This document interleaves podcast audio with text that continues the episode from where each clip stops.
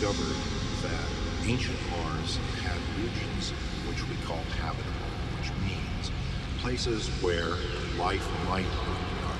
But even if it was never there, we believe that we have a second planet in the solar system, the first being Earth, where life might have begun. And I think that the fundamental new information about the planet is our conviction that it's a habitable planet.